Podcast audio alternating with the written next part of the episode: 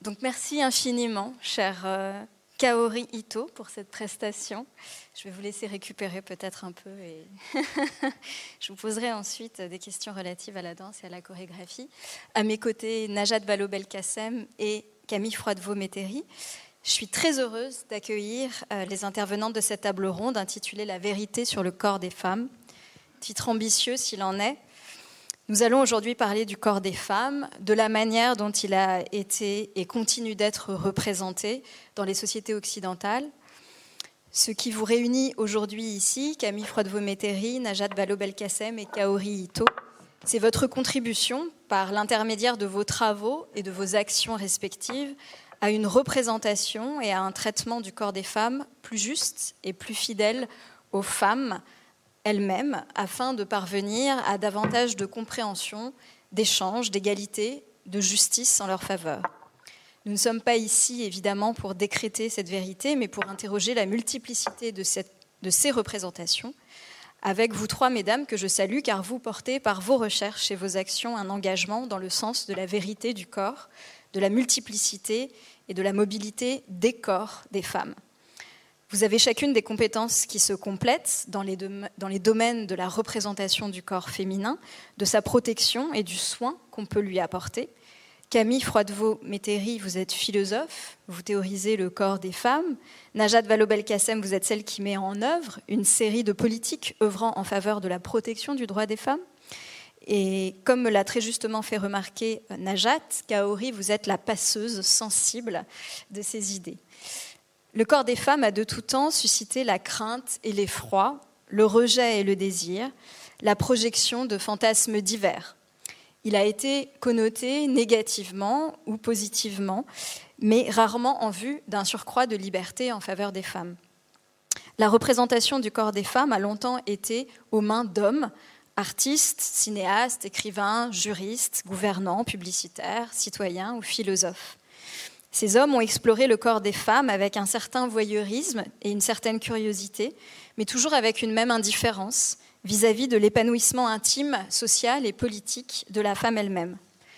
Plutôt que d'être l'objet d'une analyse rationnelle et d'une représentation honnête, le corps des femmes a sans cesse été rudoyé dans ses besoins et dans ses désirs les plus fondamentaux, Incapables du moindre décentrement, des siècles de pensée masculine ont pesé sur les corps des femmes jusqu'à invisibiliser sa réalité pour lui préférer une fantasmagorie libidinale acceptée par la société entière comme une fatalité, une essence ou une nature.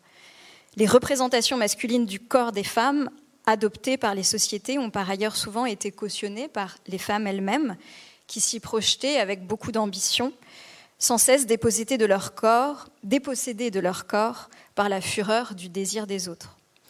Mais la révolution du féminin, pour reprendre le titre d'un de vos ouvrages, euh, Camille Froidevaux-Métairie, a mis à terme à ces temps qui sont, nous l'espérons tous et toutes, derrière nous.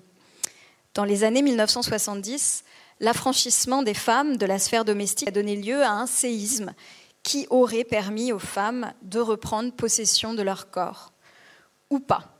En effet, car vous faites toutes deux, Camille et Najat, le constat que depuis les débuts récents de la démocratie occidentale, les femmes sont toujours restées des citoyennes de façade, assignées à la sphère du soin et de la domesticité.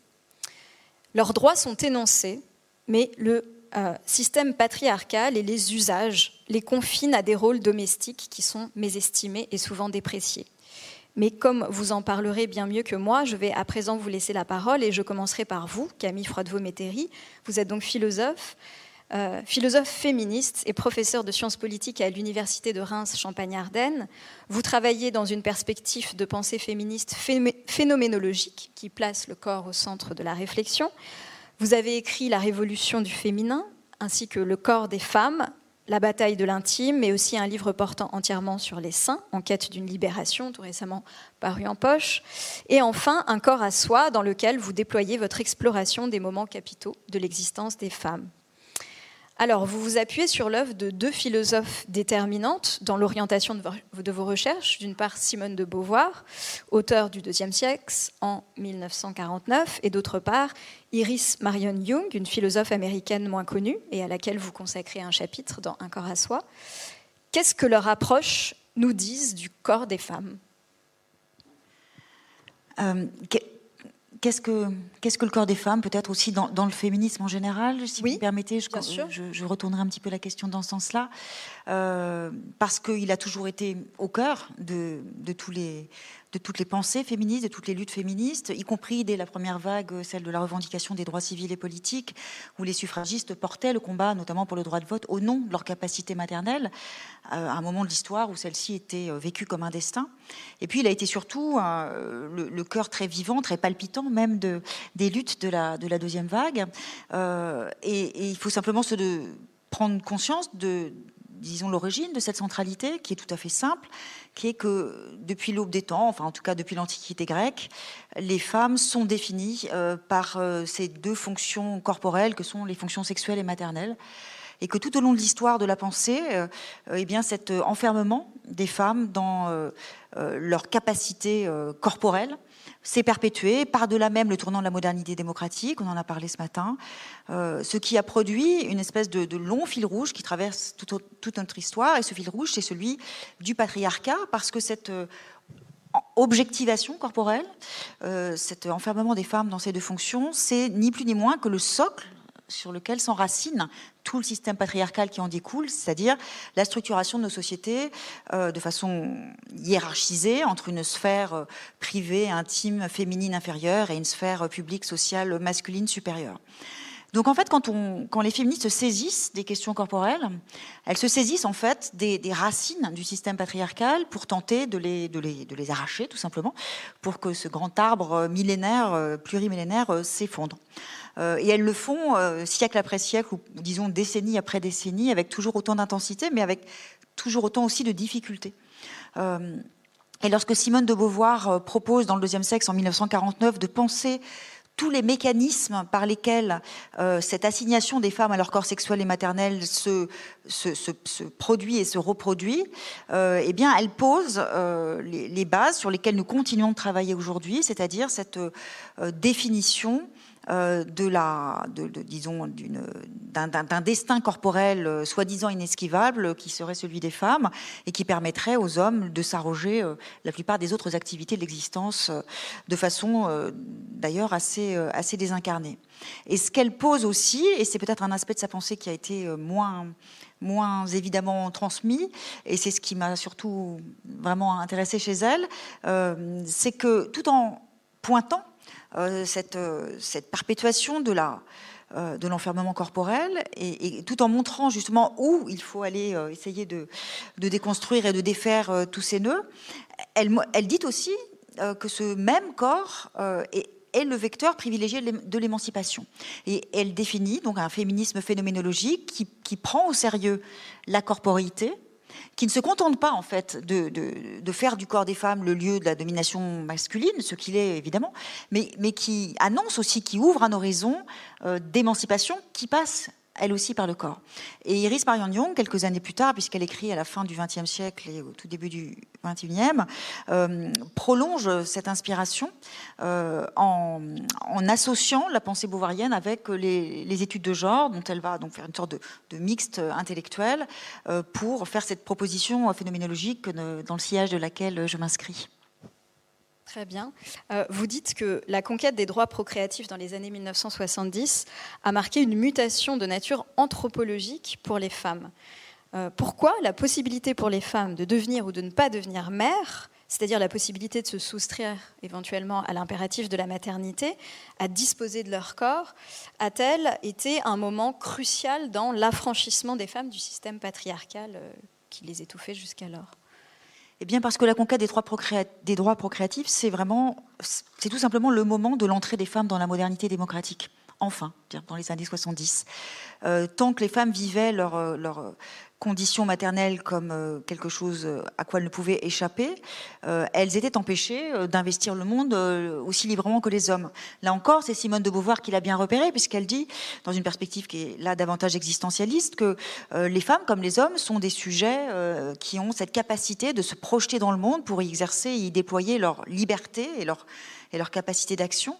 Sauf que cette liberté, euh, qui leur est inhérente en quelque sorte, elles, en sont privées quasi immédiatement par le, processus même de la sexuation, sexualisation de leur corps, euh, qui les extrait en quelque sorte et qui les prive euh, de cette condition de sujet libre Eh bien, ce sont les théoriciennes et les militants des années 70 qui, euh, à la fois en pensant et en conquérant aussi les droits procréatifs, vont permettre aux femmes de, eh bien, de se saisir de cette euh, liberté qui était la leur pour pouvoir vraiment la déployer en investissant le monde du travail, la sphère sociale, la sphère publique. et donc, quand on y réfléchit, on s'aperçoit que du point de vue de l'histoire de la pensée politique, qui est mon, ma, discipline d'origine, eh bien, l'entrée dans la modernité pour les femmes est très tardive. Elle ne date que de ces années 70. Et on prend la mesure de, tout ce temps perdu, si je puis dire, pour les femmes euh, du point de vue de la liberté et de l'égalité. Euh, vous dites aussi que la reconnaissance de la légitimité de la non-maternité constitue une étape féministe nécessaire et peut-être ultime parce qu'elle fait signe vers une dissolution enfin complète du destin maternel sur lequel le patriarcat repose depuis l'aube des temps. Aujourd'hui, on en est où par rapport à ce débat sur la non-maternité? Est-ce que euh, vous, en tant que euh, justement euh, personne qui a interrogé des femmes très régulièrement, est-ce que vous considérez que c'est encore une sorte de tabou, qu'il y a une pression sociale extrêmement forte envers les femmes qui n'ont pas d'enfants, jusqu'à quel âge, etc. Euh, je vais me permettre de planter juste le cadre théorique qui va me permettre de, vous répondre. Euh, dans Un corps à soi, euh, j'explore ce que j'appelle les nœuds phénoménologiques, qui sont ces moments dans la vie des femmes où se produisent pour elles des transformations physiques qui vont engendrer évidemment un bouleversement existentiel intime, mais également simultanément un changement dans les représentations sociales, et puis de ce fait même une aspiration à davantage de, droits et donc une aspiration proprement politique. Donc les nœuds phénoménologiques, c'est quand le corps produit euh, un ébranlement qui est simultanément intime, social et politique, et la maternité est évidemment un de ces nœuds importants de la vie des femmes. Euh, et alors pourquoi il est particulièrement important Parce que euh, c'est le, le, pivot, en fait, disons, de la, enfin c'est même la condition de la libération ultime des femmes, puisque, comme je le disais tout à l'heure, c'est cette condition maternelle qui fait des femmes des, non-sujets et des êtres voués à, ne vivre et à comment dire, à ne se, oui, euh, à exister que dans la, dans, la sphère privée. Euh, donc revendiquer euh, le fait de ne pas pouvoir être mère, c'est un vrai combat. dans une perspective féministe, je considère que pour tous les sujets corporels, quels qu'ils soient, ce que nous devons rechercher, c'est une ouverture maximale des possibles, que ce soit pour la maternité, la sexualité, les choix que nous faisons de notre apparence. Ce qui compte, c'est de pouvoir. Alors évidemment, vous comprendrez tout de suite que je me situe dans le cadre de nos sociétés occidentales, hein, parce qu'on saisit tout de suite que cette ouverture maximale des possibles elle est pour le coup quasi inexistante dans bien des sociétés encore euh, puissamment patriarcales. Mais pour ce qui regarde la maternité, par exemple, cela signifie à un bout de cette ouverture maximale le choix de la non-maternité. Euh, et à l'autre bout, le choix, par exemple, d'une famille nombreuse et pourquoi pas le choix d'arrêter de travailler pour s'occuper de ses enfants. Moi, j'ai j'ai cet a priori féministe qui, consiste à, ne jamais priver les femmes de leur capacité réflexive. Et je me dis toujours que quels que soient les, choix qu'elles font, elles ont leurs propres raisons et elles ne sont pas idiotes, loin de là. C'est-à-dire qu'elles euh, elles, ont la possibilité de réfléchir les, choix de vie qu'elles font.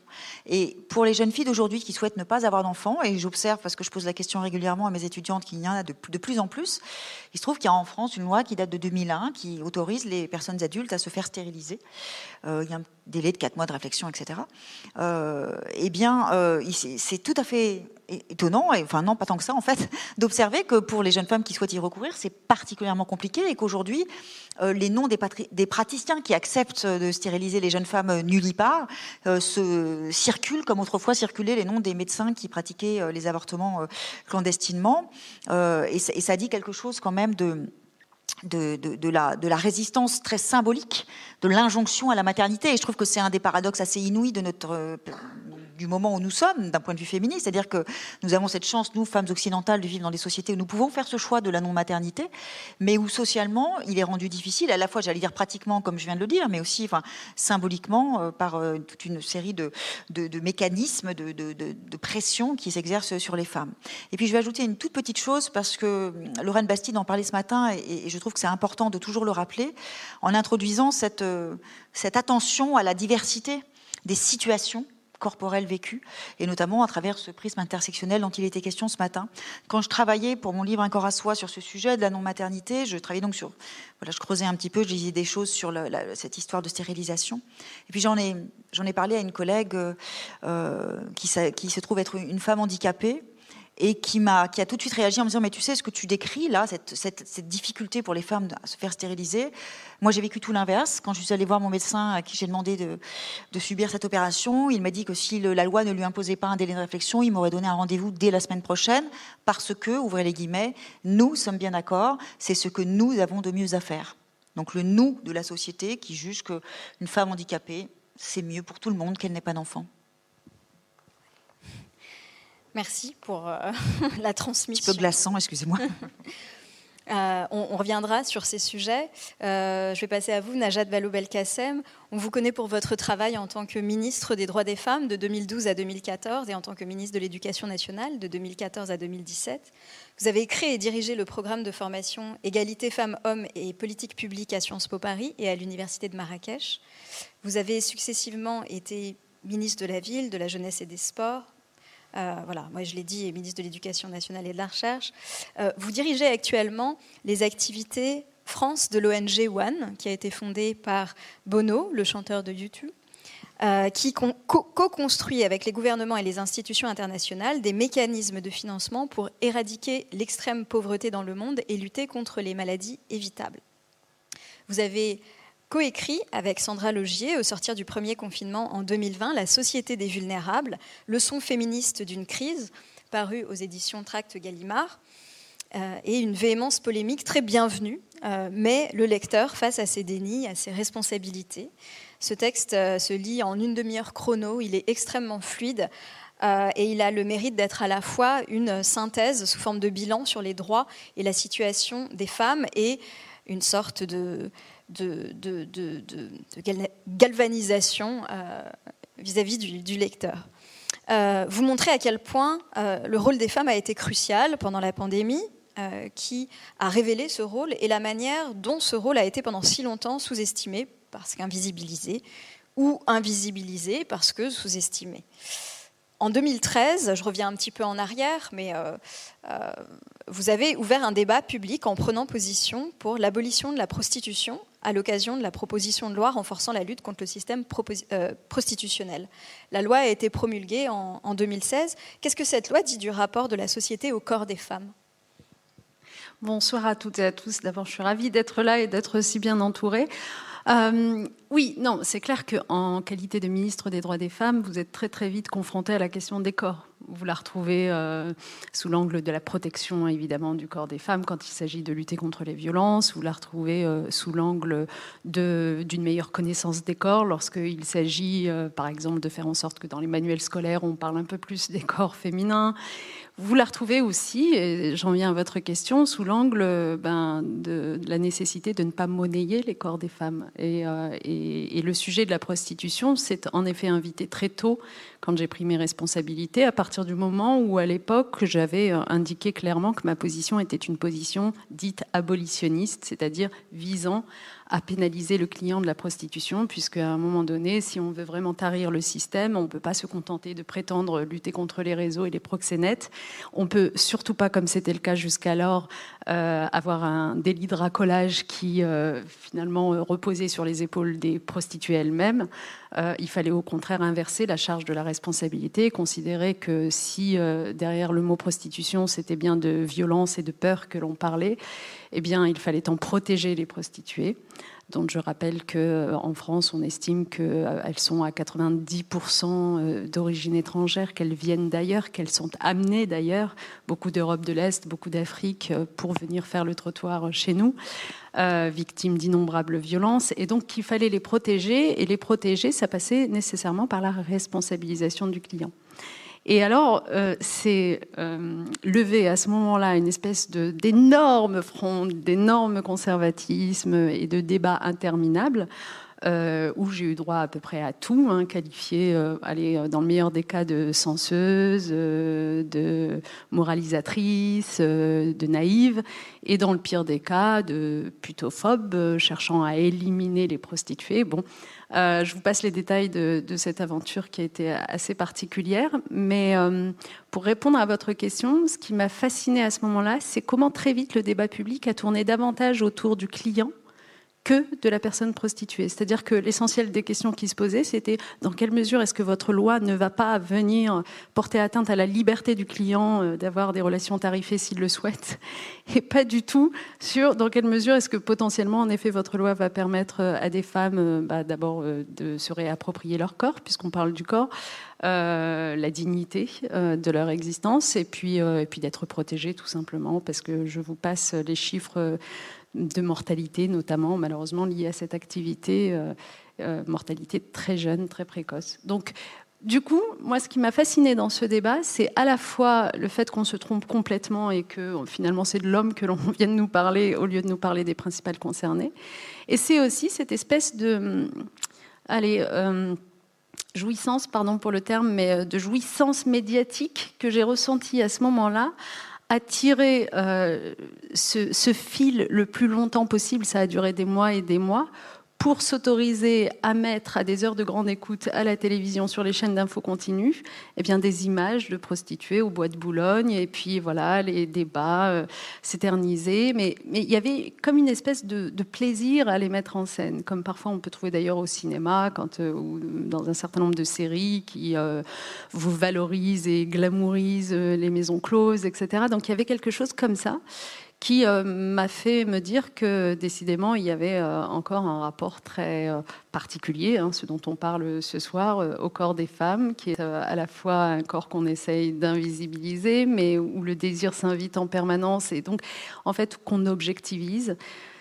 Et donc, pour répondre à votre question, finalement, cette loi, malgré toutes les difficultés et toutes les polémiques, a fini par être adoptée. Et donc, c'est une loi qui fait de la France, euh, après la Suède euh, et quelques autres pays, un pays vraiment abolitionniste dans lequel les clients sont poursuivis. Euh, et aujourd'hui, je ne vais pas vous dire que c'est absolument parfait, mais quand on fait l'évaluation de cette loi, on doit être à quelques 10 000 personnes qui ont été condamnées.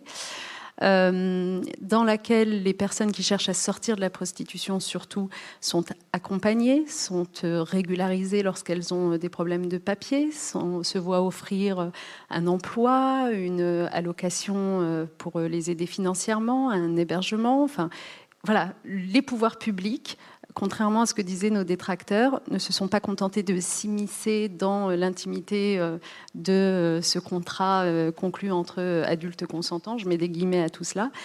Ils ont essayé à ce moment-là, et j'en suis franchement assez satisfaite, bah, d'organiser la protection des corps des femmes en question et des femmes en question, et puis surtout d'envoyer un message aux jeunes générations, parce que je pense que c'est aussi pour ça qu'est faite la politique et, et la loi c'est euh, de dessiner un autre récit. Le corps des femmes ne s'achète pas. Hum, et juste pour terminer là-dessus, je me souviens euh, parmi euh, les, détracteurs que j'évoquais tout à l'heure d'un jour où je vois paraître dans la presse une tribune, un manifeste qui s'appelait le manifeste des 343 salauds. Tu t'en souviens, Camille? Le manifeste des 343 salauds, en référence évidemment aux 343 salopes, et qui avait pour titre ce délicieux intitulé Touche pas à ma pute. Bon, donc euh, là encore, c'est vous dire à quel point finalement bah, l'objectivisation euh, du corps des femmes, elle était encore là.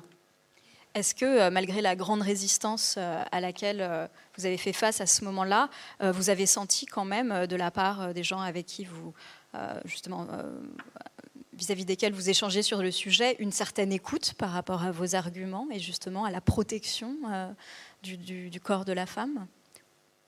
Alors, heureusement, quand vous regardez un petit peu les associations, vous aviez bien sûr, vous aviez au fond un schisme entre les associations. Vous aviez une partie des associations qui considéraient que euh, pénaliser le client de la prostitution risquait de mettre en danger les prostituées parce que euh, ben, ces derniers les forceraient à aller toujours plus loin, toujours plus cachés euh, pour procéder à tout cela. Euh, et qui, à ce titre-là, au fond, euh, réclamait que ben, on n'intervienne pas là-dedans. Mais j'avoue que j'ai jamais été convaincue par cet argument parce que de toute façon, auparavant, lorsque c'était les prostituées elles-mêmes qui étaient poursuivies dans le cadre de ce fameux délit de racolage, eh bien, même chose, elles allaient de plus en plus loin, de plus en plus cachées. Euh, et puis, il y avait euh, des associations, euh, à contrario, je pense au mouvement d'Uni, par exemple, avec lesquelles on, a parfaitement bien travaillé parce qu'elles se nourrissaient de l'expérience ben, des prostituées en question et de ce qu'on appelle notamment les survivantes. C'est le terme qui est employé, les survivantes de la prostitution, et qui décrivaient la violence des rapports, la peur, enfin tout ce que j'évoquais tout à l'heure, les réseaux, les trafics. Voilà, et, puis surtout, on était nourri aussi de l'expérience de pays autour de nous qui avaient euh, choisi d'autres voies. Je pense par exemple à l'Allemagne, qui, euh, elle, avait décidé d'être un pays euh, réglementariste, donc avec des maisons closes, etc dans lesquelles aujourd'hui, oui, voilà, dans lesquelles aujourd'hui vous avez, pour un ordre d'idée, en France, on estime, au moment où je fais adopter cette loi, on estime entre 40 et 80 000 le nombre de personnes prostituées, dont 80 sont des femmes. En Allemagne, dans le cadre donc d'un système dit réglementariste, ouverture de maisons closes et personne n'est pénalisé, eh bien, vous en avez 400 000. Euh, c'est un, commerce qui rapporte quelques 50 millions d'euros par jour, évidemment qui ne vont pas tout à fait euh, dans les poches des prostituées en question. Et donc, nourri euh, d'expériences comme celle-là, je pense aussi qu'on a, on a réussi finalement à mobiliser. ce qui est très surprenant, c'est que je me souviens en plein milieu du débat autour de cette loi, vous aviez des sondages qui sortaient, qui montraient, euh, c'est jamais très agréable pour un politique en, train d'agir, mais qui montraient que 75% de la population française, soi-disant, était opposée à cette loi. Mais il faut dire que le débat avait tellement tourné au massacre. Euh, et en fait, une fois qu'elle a été adoptée, donc euh, deux ans et demi plus tard, eh bien, quand cinq ans après son adoption, on a fait le même sondage pour interroger les Français, la proportion s'était complètement inversée. 75% des Français étaient pour, avaient euh, vraiment s'étaient approprié euh, la nécessité voilà, d'adresser un discours différent et de protéger euh, les femmes en question. Mhm. C'est très intéressant. Comme quoi on peut faire évoluer une opinion publique, vous voyez oui. Alors je reviens à vous, Kaori Ito. Vous êtes danseuse et chorégraphe, mais aussi une artiste polymorphe. Vous avez réalisé des vidéos, des peintures et vous collaborez régulièrement au théâtre et au cinéma. Avant de produire vos propres chorégraphies, vous avez été interprète pour de nombreux chorégraphes hommes, parmi lesquels Philippe Découfflé, Alain Platel, Sidi Larbi Cherkaoui ou James Thierry. Euh, est-ce que vous êtes devenue chorégraphe pour faire parler autrement votre corps de femme en tant que danseuse? Euh, Bonsoir. bonsoir, c'est le soir. Euh, en fait, quand je suis partie de Japon, j'avais vraiment envie de créer ma compagnie. Et quand, en, arrivant euh, en arrivant en France, on m'avait dit qu'il fallait surtout d'abord travailler avec des chorégraphes connus. Euh, donc ça, ça c'est ça c'est mon père, c'est pas le chorégraphe connu, mais enfin c'était plus tard, plus tard, plus tard, j'ai fait un spectacle avec mon père sur notre affiliation, parce qu'on s'est pas parlé depuis 13 ans. Donc ça, c'était mon premier euh, œuvre chorégraphique euh, où j'étais complètement indépendante, euh, libre de, de créer des choses que je voulais. en fait, on m'avait dit, oui, de travailler avec des nombres chorégraphes connus, donc j'ai fait ma liste. Et voilà, enfin, seule contrainte que je me suis mise, c'est que je vais travailler une seule année chacun un seul projet. Comme ça, je fais pas genre euh, je suis danseuse de ballet de Monte Carlo ou je suis danseuse de Pina parce que je voulais pas m'imprimer une technique spéciale euh, sur mon corps. Je voulais rester moi. Euh, voilà. Et on en a parlé un petit peu tout à l'heure, mais ça, ça, vous a pris longtemps donc de créer votre propre compagnie en tant que femme.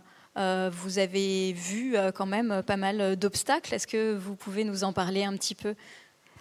Euh, J'avais été, un prix, premier prix d'une compétition entre 15 nationaux, et on m'avait retiré le prix parce que j'ai dit dans le commentaire que en fait je pouvais pas travailler très bien parce que je faisais l'administration. Ce qui est vrai. Enfin, mais en fait, Picasso, il peint avec une seule doigt et que, ben, voilà, le travail, où est-ce qu'il est le travail? Moi, je travaille depuis l'âge de 5 ans. Euh, donc, euh, où est-ce qu'on met le travail Où est-ce qu'on situe le travail? Est-ce que c'est la répétition pour créer un nombre? Ou est-ce que c'est toute la vie? Moi, je travaille toute la vie. Donc, euh, voilà, donc on m'avait retiré le prix. D'abord, on, m'a martelé un petit peu par des professionnels, surtout des hommes, de, de, très.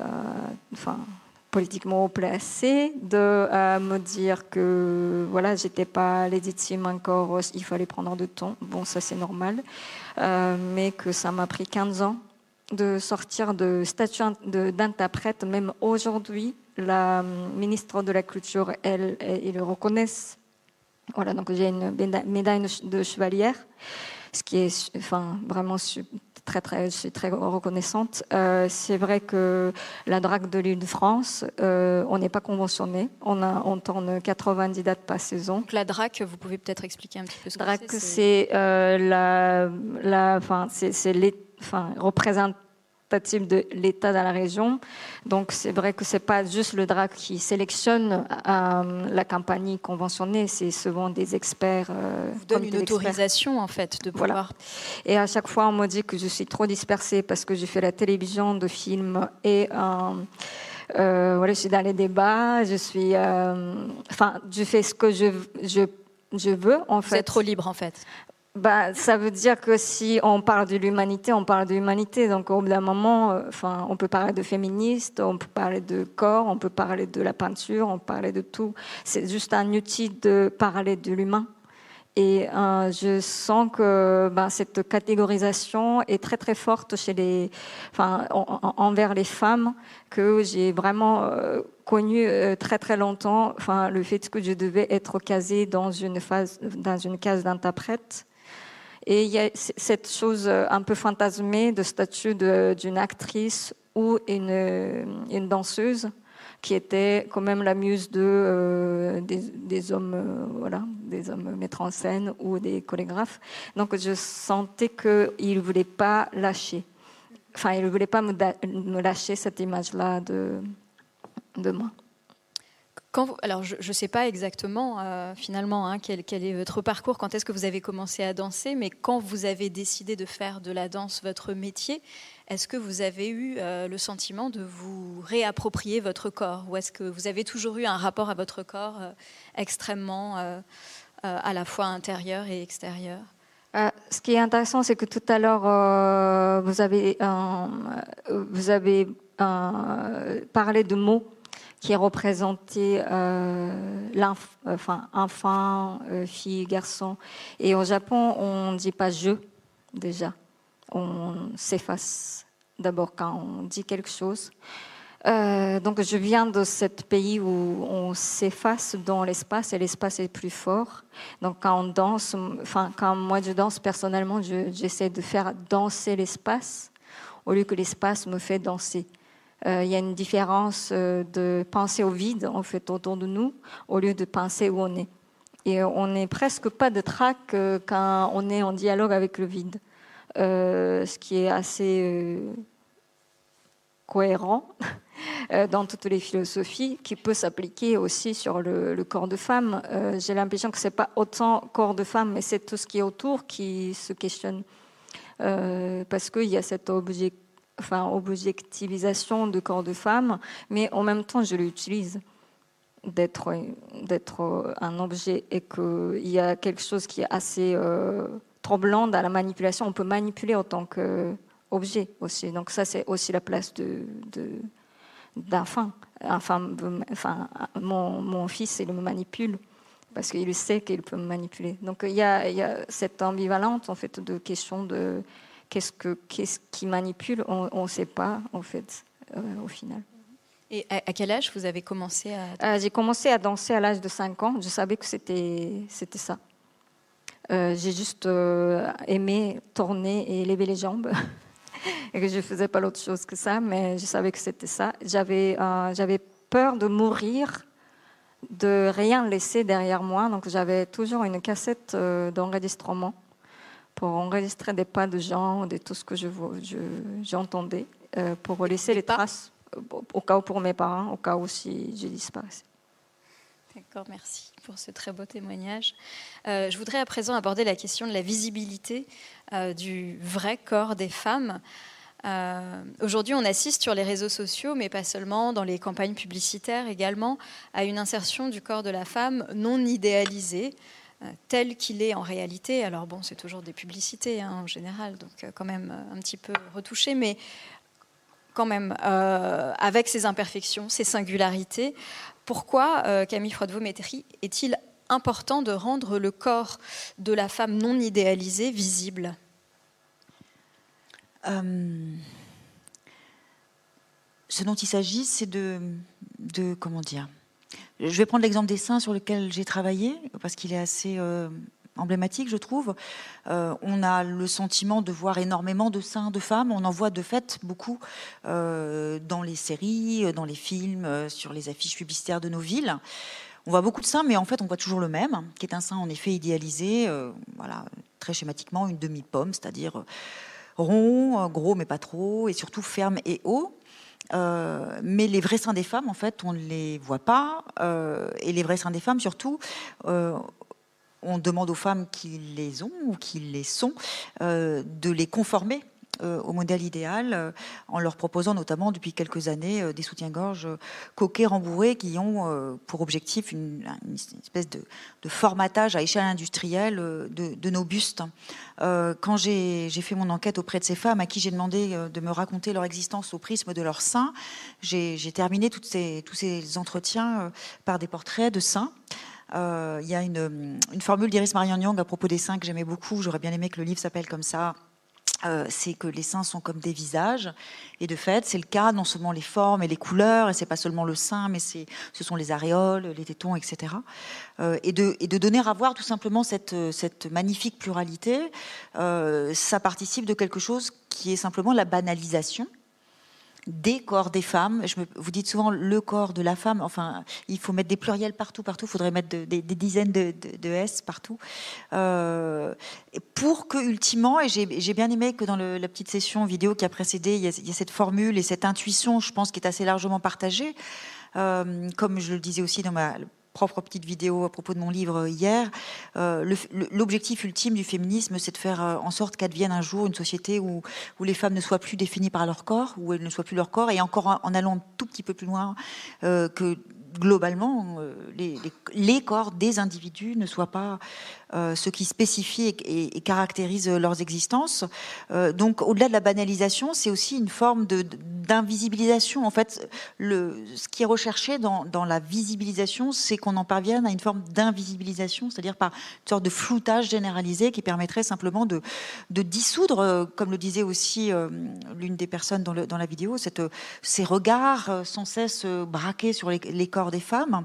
Iris Bray, qui connaît très bien ce, ce mécanisme du male gaze, c'est-à-dire non seulement le regard qui, qui s'accroche euh, aux jupes des femmes, mais le regard aussi qui s'accroche à, certains endroits euh, et, bon voilà qui, sexualise. Et donc c'est important de, euh, de, de, en rendant visible, d'invisibiliser, de banaliser. J'ai trouvé le, petit morceau chorégraphique qu'on a vu en introduction presque comme une une démonstration euh, éclatante de ce projet. C'est-à-dire que nous sommes toutes et tous habillés. Bon, voilà, ce sont les conventions. Euh, euh, pourquoi pas C'est pas critiquable en soi. En revanche, le vêtement, c'est aussi ce qui cache, mais ce qui modèle, ce qui transforme. Et, les filles, notamment, subissent dès l'adolescence cette injonction à la perfectibilité, qui est à la fois une injonction patriarcale, mais aussi une injonction néolibérale. C'est-à-dire cette idée que nos corps peuvent toujours être mieux que ce qu'ils sont. Euh, et que nous avons la capacité de les transformer et de les conformer vis-à-vis de ces idéaux qu'on nous impose.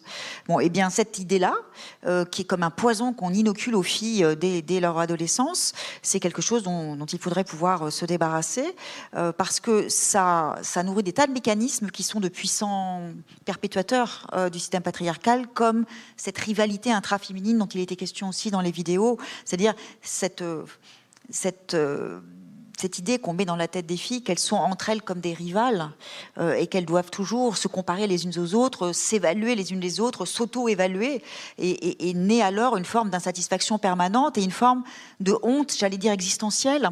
Euh, la philosophe américaine Sandra Lee Bartke a défini la honte comme un sentiment euh, spécifiquement féminin, non pas que les hommes ne l'éprouvent pas, mais les femmes l'éprouvent non seulement sans doute davantage, mais d'une façon tout à fait spécifique, c'est-à-dire que, alors elle, a une jolie définition que je trouve très parlante, qui dit que la honte, c'est le sentiment permanent de son inadéquation. C'est-à-dire cette idée qu'on n'est jamais comme il faudrait qu'on soit, et qu'on est toujours dans cette espèce de quête euh, tout à fait vaine, hein, parce que finalement, euh, les injonctions sont infinies, d'une conformation à, tous ces modèles. Et, dans ce, cette pièce dansée qu'on a vue, il y a le corps qui se présente revêtu de quelque chose donc qui le conforme d'une certaine façon. Euh, c'est d'ailleurs la fameuse petite robe noire, qui est, voilà, en soi quasiment un cliché euh, féminin.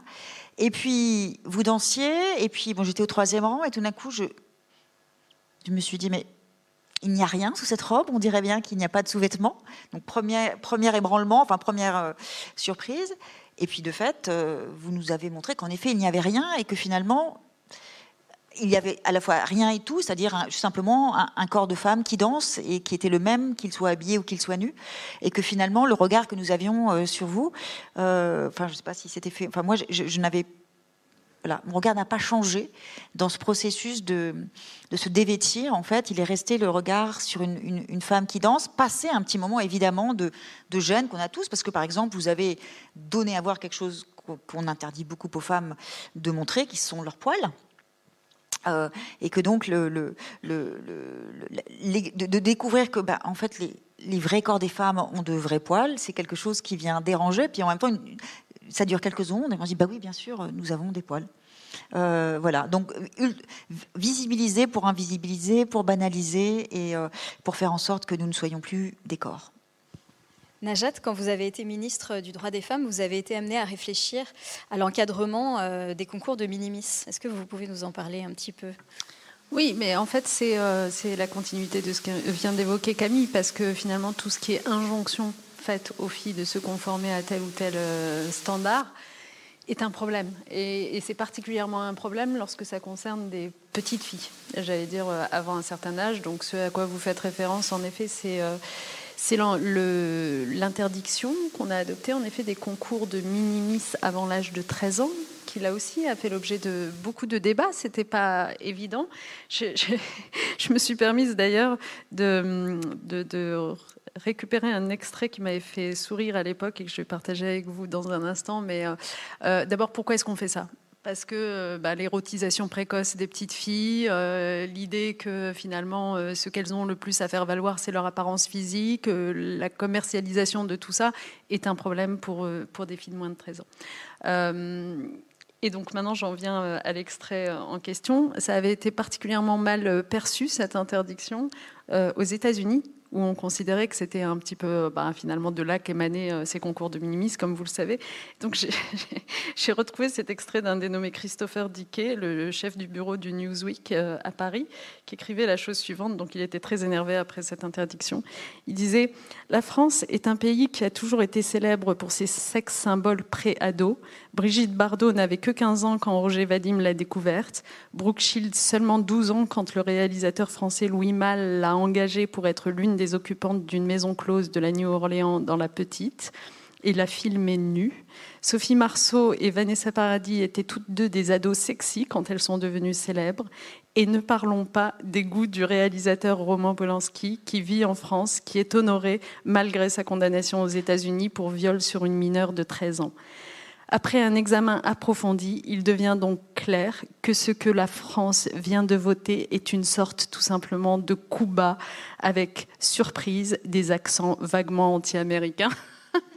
Et je trouve que ce texte est génial à relire avec du recul parce que, en fait, ce qui ne l'interroge pas, c'est précisément tous les exemples qu'il vient de donner. Qu'on fasse tourner des filles nues, euh, ça, ça ne l'interroge pas. En revanche, ce qui l'interroge, c'est notre rapport, bah, nous les Français, avec les États-Unis. Bon, donc euh, juste pour refermer cette page, c'est vrai que je voudrais pas non plus donner l'impression au public que je n'ai été que dans l'interdiction.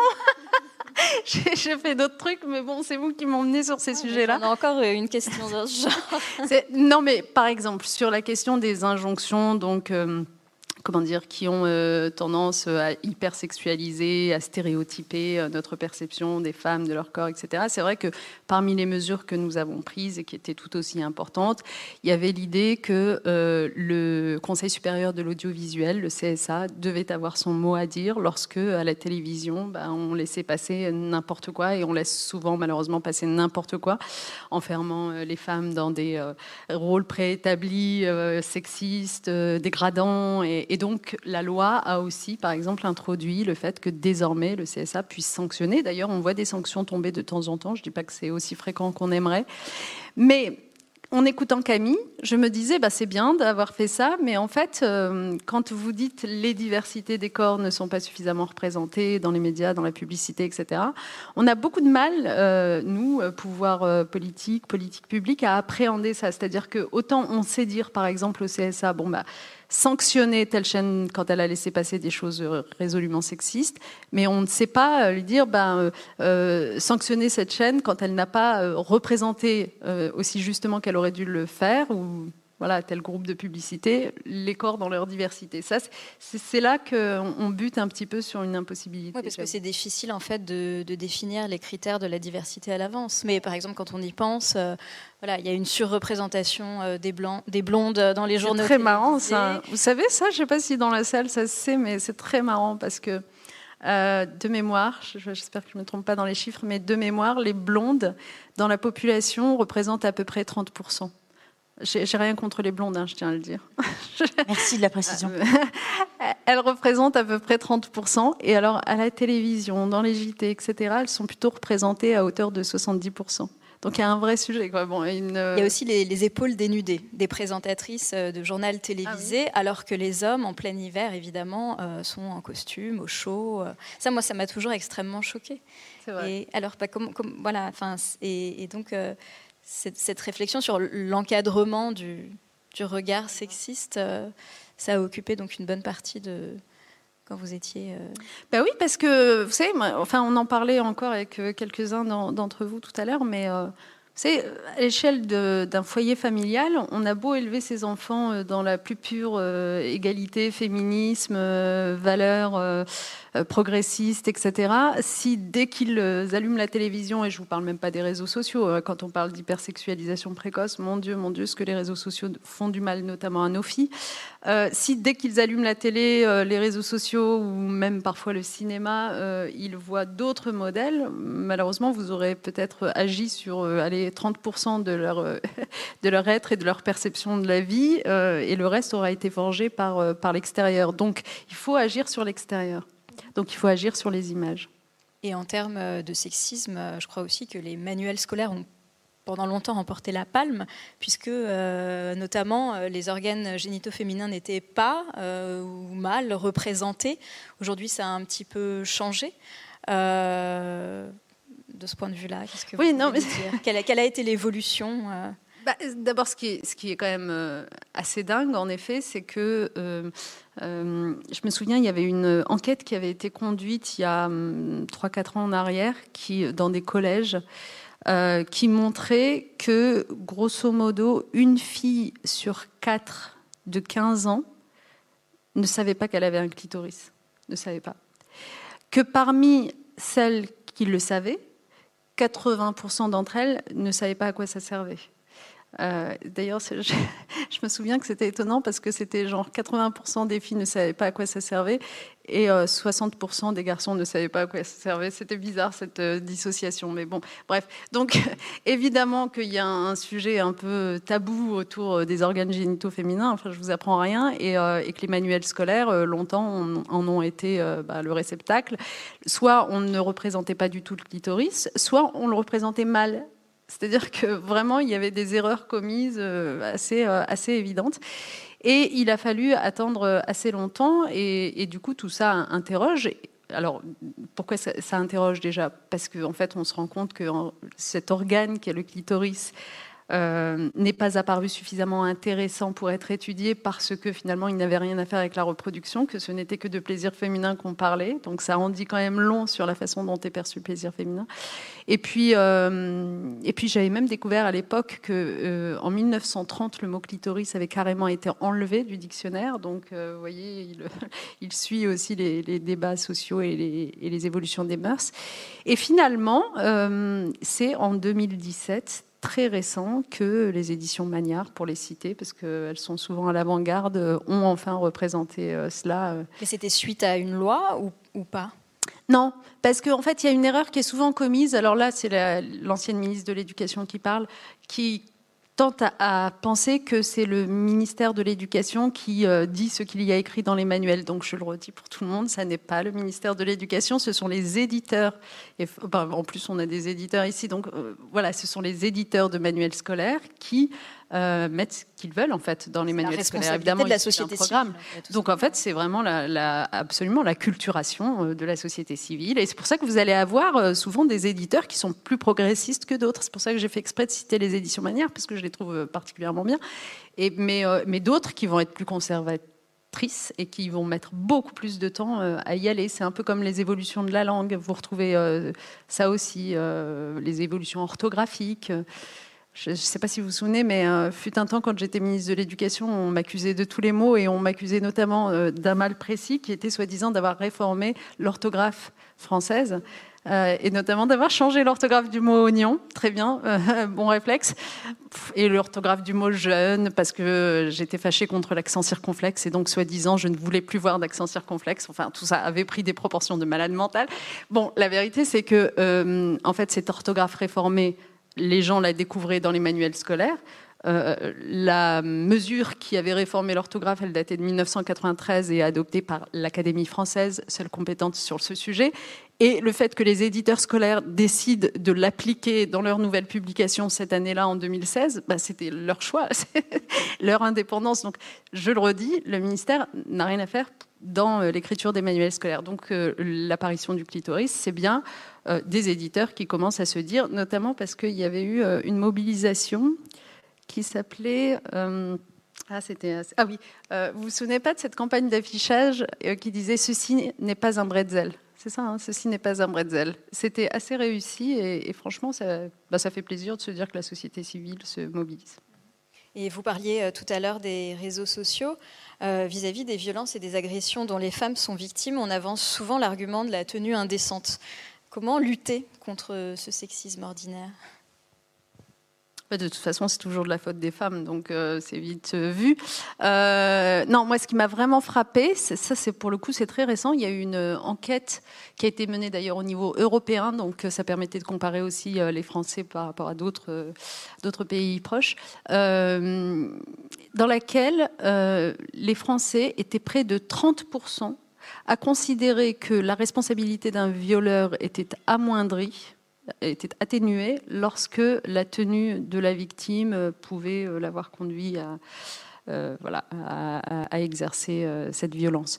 Donc euh, moi, je suis assez surprise de voir encore le message qui est envoyé aujourd'hui et qu'on va retrouver aussi. Alors, je sais que c'est toujours un sujet un peu délicat, mais par exemple, quand les pouvoirs publics vont venir porter un jugement sur le fait que des jeunes filles portent ou pas des crop tops, ça, me met très mal à l'aise parce que pour moi, c'est un peu la même logique. C'est dans la continuité en fait que de dire, bah finalement, vous, vous disturber, vous, euh, vous perturber, vous perturbez euh, vos camarades masculins.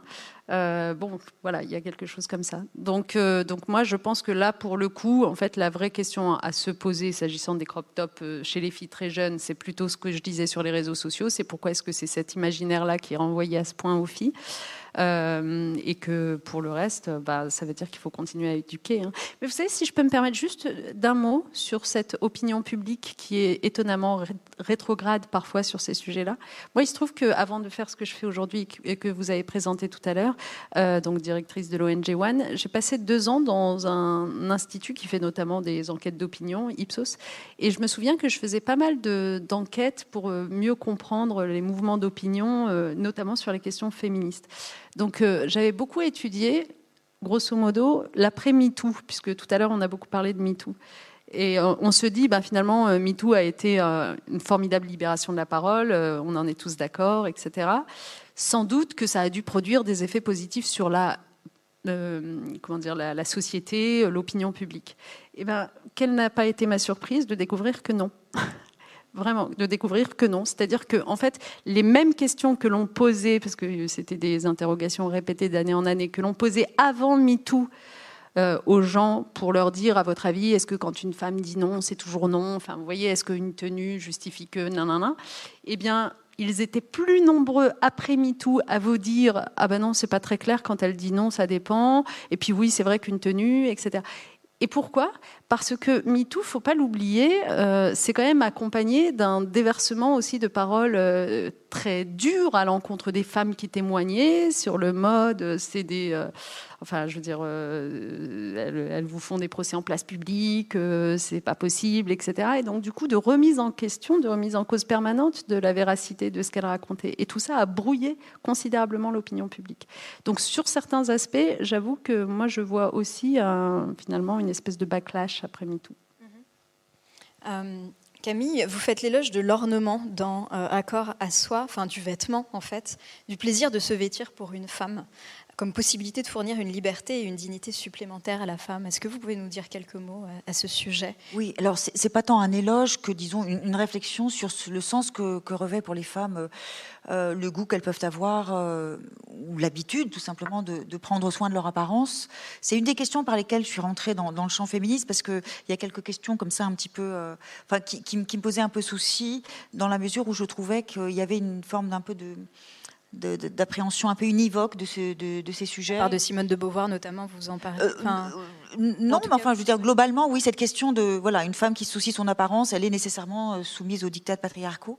Et donc, je reviens à ce que je disais tout à l'heure sur cette, euh, a priori, euh, qui me paraît nécessaire de la réflexivité féminine. Et puis surtout, j'ai découvert dans la pensée phénoménologique, en l'occurrence celle du philosophe belge de Jacques de Witt, une, une, très belle démonstration de, de ce que l'ornement, notamment chez les animaux, produit ou plutôt induit, c'est-à-dire que certes, pour pas mal d'espèces animales, le fait d'avoir un magnifique euh, pelage ou des plumes euh, superbes de toutes les couleurs est un des éléments de la, euh, du processus de la reproduction de l'espèce, donc, puisque ça rentre dans une sorte de parade dite amoureuse qui conduit à la, voilà, à la, fécondation pour que l'espèce se reproduise. Mais remarque-t-il, en prenant par exemple l'exemple du pan, il y a parfois chez certains animaux une telle débauche de couleurs euh, et de beauté euh, qu'elle paraît excédentaire, voire superflu. Et donc, il s'interroge sur le sens de ce superflu. Et pour, pour en dire que finalement, ce que cela dit, c'est que l'être et l'apparaître ne sont qu'une seule et même chose, que nous n'existons en tant qu'animaux que dans la mesure où nous sommes incarnés, dans la mesure où nous donnons nous, nous, donnons à voir aux autres, euh, et il se trouve que nous, êtres humains, avons le, choix de ce que nous faisons de notre apparence. Et, pour ce sujet, comme pour tous les autres, donc, ce, qui, me semble devoir prévaloir, surtout pour les femmes, c'est donc euh, la possibilité de faire à peu près tous les choix possibles, euh, que ce soit dans le choix d'une neutralisation, quasi masculinisation à un bout, ou d'une ultra-féminité à l'autre bout, peu m'importe. Et, je trouve surtout très important de, réfléchir qu'il s'agit là pour nous euh, alors certes, nous, subissons des injonctions, parfois de façon plus ou moins consciente. Bon, voilà, on ne peut pas le, nier. Mais si on fait aussi cet effort de se dire que dans cette quête esthétique, il y a quelque chose qui a à voir avec euh, un projet de coïncidence à soi, on peut repenser cette démarche du souci de l'apparence de façon d'abord beaucoup plus singulière, beaucoup plus euh, libre aussi, euh, et puis on peut la penser aussi comme quelque chose que les femmes partagent de façon immémoriale, hein, de fait de, parler de vêtements, d'en coudre, d'aller en acheter en faisant du shopping, etc. Dans ces moments-là, il se joue des choses qui sont de belles choses, souvent pour les femmes entre elles. Et là, on est bien loin de, de la rivalité dont, je parlais tout à l'heure. Euh, et donc, je, dis simplement que plutôt que d'enfermer systématiquement certaines pratiques dites féminine dans une forme de, euh, soumission euh, irréfléchie euh, aux dictats patriarcaux, essayons de, réfléchir à nouveau quelque chose que je propose d'appeler le féminin et non pas la féminité. Et, ça me semble important de faire cette distinction. Euh, la féminité, pour faire très court, c'est euh, le programme euh, patriarcal pour les femmes, c'est-à-dire un doux mélange de, disponibilité sexuelle, de dévouement maternel et puis d'une forme de minoration sociale. C'est l'éternel féminin, en fait. voilà, avec ces trois dimensions, voilà, de la sexualité, la maternité et, l'enfermement au foyer et l'apparence. et donc c'est un idéal à l'aune duquel les femmes sont évaluées, mais qui est un idéal, disons, univoque, c'est-à-dire il y a qu'une forme d'idéal féminin, enfin de féminité. Euh, le, féminin, pour moi, c'est autre chose, quelque chose alors qui n'a pas à voir avec le fait de, posséder des organes féminins, un utérus, euh, des seins, euh, un clitoris, qui, pas non qui ne renvoie pas non plus à cette idée que nous serions construites dans un certain nombre de rôles féminins. je crois que le féminin, c'est quelque chose qui conjugue en quelque sorte ces deux aspects, à la fois, disons, très incarné et, très social, mais qui va un petit peu au-delà. Je propose de le définir comme un rapport à soi, aux autres et au monde qui passe nécessairement par le corps. Et ici, le mot important, c'est cet adverbe nécessairement. Je veux dire par là que euh, les femmes ne peuvent pas faire comme si elles n'avaient pas de corps, parce que leur corps produit pour elles quotidiennement un certain nombre de discrimination et de violence qui sont absolument inesquivables quand les hommes peuvent tout à fait vivre comme s'ils n'avaient pas de corps. Alors, ce qui ne veut pas dire évidemment, parce que j'anticipe un peu les réflexions, euh, que le corps n'a pas pour eux d'importance, ce qui ne veut pas dire non plus qu'ils ne peuvent pas prendre un soin parfois assez maniaque à s'en occuper. Les hommes aussi subissent ces injonctions néolibérales à une forme de, de perfection corporelle ou en tout cas de performance corporelle. Mais ce que je veux dire par là, c'est que dans leur vie, le fait d'avoir un corps ne, ne, produit rien de dommageable. Euh, par exemple, je prends l'exemple de la puberté, que quand les seins des filles apparaissent et que leurs règles surviennent, leur corps se sexue, mais immédiatement aussi ils se sexualisent. Et en entrant dans leur euh, corps sexué, elles deviennent immédiatement, aux yeux du monde, c'est encore un autre de ces phénoménologiques, elles deviennent euh, des, objets, des, corps euh, disponibles. Les garçons au même âge subissent des transformations assez conséquentes aussi, mais on le sait beaucoup moins. Par exemple, j'ai appris en faisant quelques recherches que le volume des testicules augmente de façon assez considérable au même, au même âge, à peu près 13-14 ans. Et puis il y a les premières éjaculations plus ou moins contrôlées, etc. Mais tout ça se passe dans l'intimité des chambres de garçons, quand les filles, elles, doivent assumer dans le monde leur sein qui là vraiment viennent signaler de façon très visible leurs nouvelles conditions pubères et donc elles deviennent de façon euh, tout à fait enfin voilà euh, imposée elles deviennent ces corps euh, sexuels à disposition quand les garçons eux peuvent alors ça peut bien évidemment que la puberté est à fait bouleversante aussi pour, pour les garçons. Je sais que Najat a un petit laboratoire personnel très, très instructif, hein, puisque vous avez une fille et un garçon du, même âge. Ça doit être passionnant à observer la façon dont tout ça se produit euh, pour eux. Euh, mais euh, on était parti de l'apparence, et donc, à partir de cet âge-là, où les filles deviennent des corps sexuels, eh bien, elles apprennent très très vite qui, qu'elles doivent en faire quelque chose et en montrer ou ne pas en montrer quelque chose. le témoignage des vidéos le disait d'ailleurs, oui, le fait qu'elles doivent cacher avant tout. Et, je reviens au crop top parce qu'en en fait, il se trouve que ma fille était euh, un peu à la tête de, dans son collège de ce petit mouvement hashtag 14 septembre où les filles euh, défilaient avec des petites pancartes euh, Mon corps m'appartient et donc elles revendiquaient la possibilité de pouvoir montrer leur nombril. et je trouvais ça très bien. Bon, ça donnait lieu à une altercation où sa proviseur dit que puisque c'était comme ça, elle allait appeler ses parents et, donc elle était absolument ravie de dire, mais je, vous en prie, ma mère sera un plaisir de discuter avec vous de mon crop top.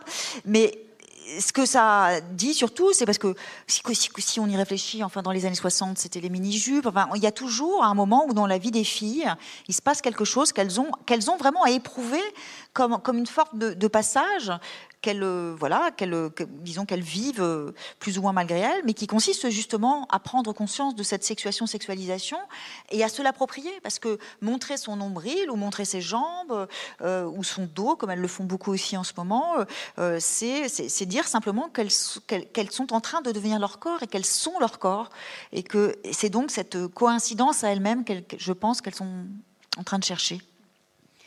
Kaori, vous euh, donc vous transmettez euh, la tradition japonaise euh, dans votre, dans, votre danse. Qu'est-ce que cette tradition apporte à votre, au regard que vous portez sur votre corps, à la manière dont vous dansez avec votre corps et quelles sont les différences, les contrastes frappants qu'il peut y avoir peut-être avec la tradition occidentale ou française? Je voulais juste ajouter sur l'histoire de corps qui veut se cacher. J'ai l'impression que l'art, en faisant de l'art, en fait, la culture est politique. Je pense que ça peut vraiment être une euh, médiation qui va être importante euh, sur la transmission de, la peur euh, dans une manière plus, plus positive. Et par exemple, enfin, je reviens du, coup l'histoire de, par exemple, Aikido enfin l'art de autodéfense en fait où Elisa Dorlin elle parle beaucoup de ça aussi mais le corps qui est dans un état qui est euh, qui est disponible à recevoir une énergie forte qui peut être assez violente, euh, on doit le recevoir. C'est pour ça qu'on doit cultiver notre muscle pour, euh, pour recevoir ça. Et on doit convertir cette énergie dans une énergie vitale, énergie positive. Donc aujourd'hui, je pense que le problème de la violence de la jeunesse, par exemple, j'ai l'impression qu'il y a beaucoup de solutions par ça de dire comment on va se euh, préparer et pas seulement bloquer la violence, mais comment on va convertir cette énergie euh, forte qui surgit, même si y a, ça va nulle part. En fait, euh, il n'y a personne qui peut être responsable de ça. mais comment on peut le transformer, en fait, de faire un autre chemin. Et ça, vraiment, c'est la question euh, de philosophie japonaise qui est bien adaptée, euh, dans le sens, même, même, au Japon, il y a beaucoup d'autres problèmes.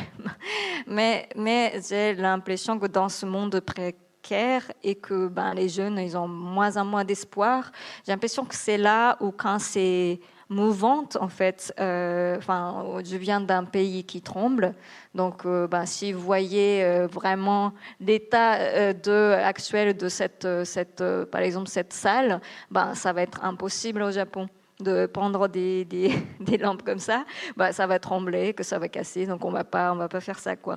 Donc nous, on est toujours vigilante au cas où s'il y a un, il y a un sous-coup, et même en fait le bâtiment antisismique, ça tremble et du coup, le fait de bouger, en fait, euh, ça, c'est, une signe très stable. Donc, on ne construit jamais sur, euh, sur le stable, on construit sur les failles. Et aujourd'hui, je, pense cette philosophie un peu bouddhiste, qui est un peu éloignée et, plus en plus proche de cet euh, continent. Et j'ai l'impression que c'est une bonne signe aussi parce que comme on a, on a, on est, on, va aller peut-être droit dans le mur avec crise écologique, crise, euh, voilà, de tout ça. enfin, crise, euh, bah, je dis juste crise et vous voyez ce que c'est. Euh, et j'ai l'impression que c'est là où on pourrait peut-être être mouvante et on pourrait changer. Et c'est vraiment cet axe-là qui est assez utile, la philosophie japonaise, et aussi cet euh, art de réparation, le soin. En parlant de, en parlant de, soins, il y a une, philosophie qui s'appelle kintsugi, où euh, quand les, les céramiques sont cassées, on le coud avec des poudres d'or, et plus il y a des fractures, plus ça coûte cher. Et ça, euh, par exemple, je travaille aussi avec des enfants pour réparer leur euh, enfance qui commence mal et comment on peut euh, réussir à être fier de, nos, failles dès le départ de notre vie. en parlant tout à l'heure de, voilà de viols sexuels, enfin tous les violeurs ils sont ils sont dans la famille, qu'ils sont très proches de nous et qu'on peut pas faire autrement que de continuer à vivre. Alors, qu'est-ce qu'on fait en fait avec ces, failles-là que nous, nous, avons tous des failles et que plus il y a des failles, euh, plus euh, voilà, on pourrait, on pourrait être en fier. Donc la, la danse, selon vous, euh, est un est un mantra pour réparer les vivants. D'accord. Très bien, merci. Alors, j'aurais voulu aborder énormément d'autres sujets, mais le temps passe. Merci beaucoup à toutes les trois.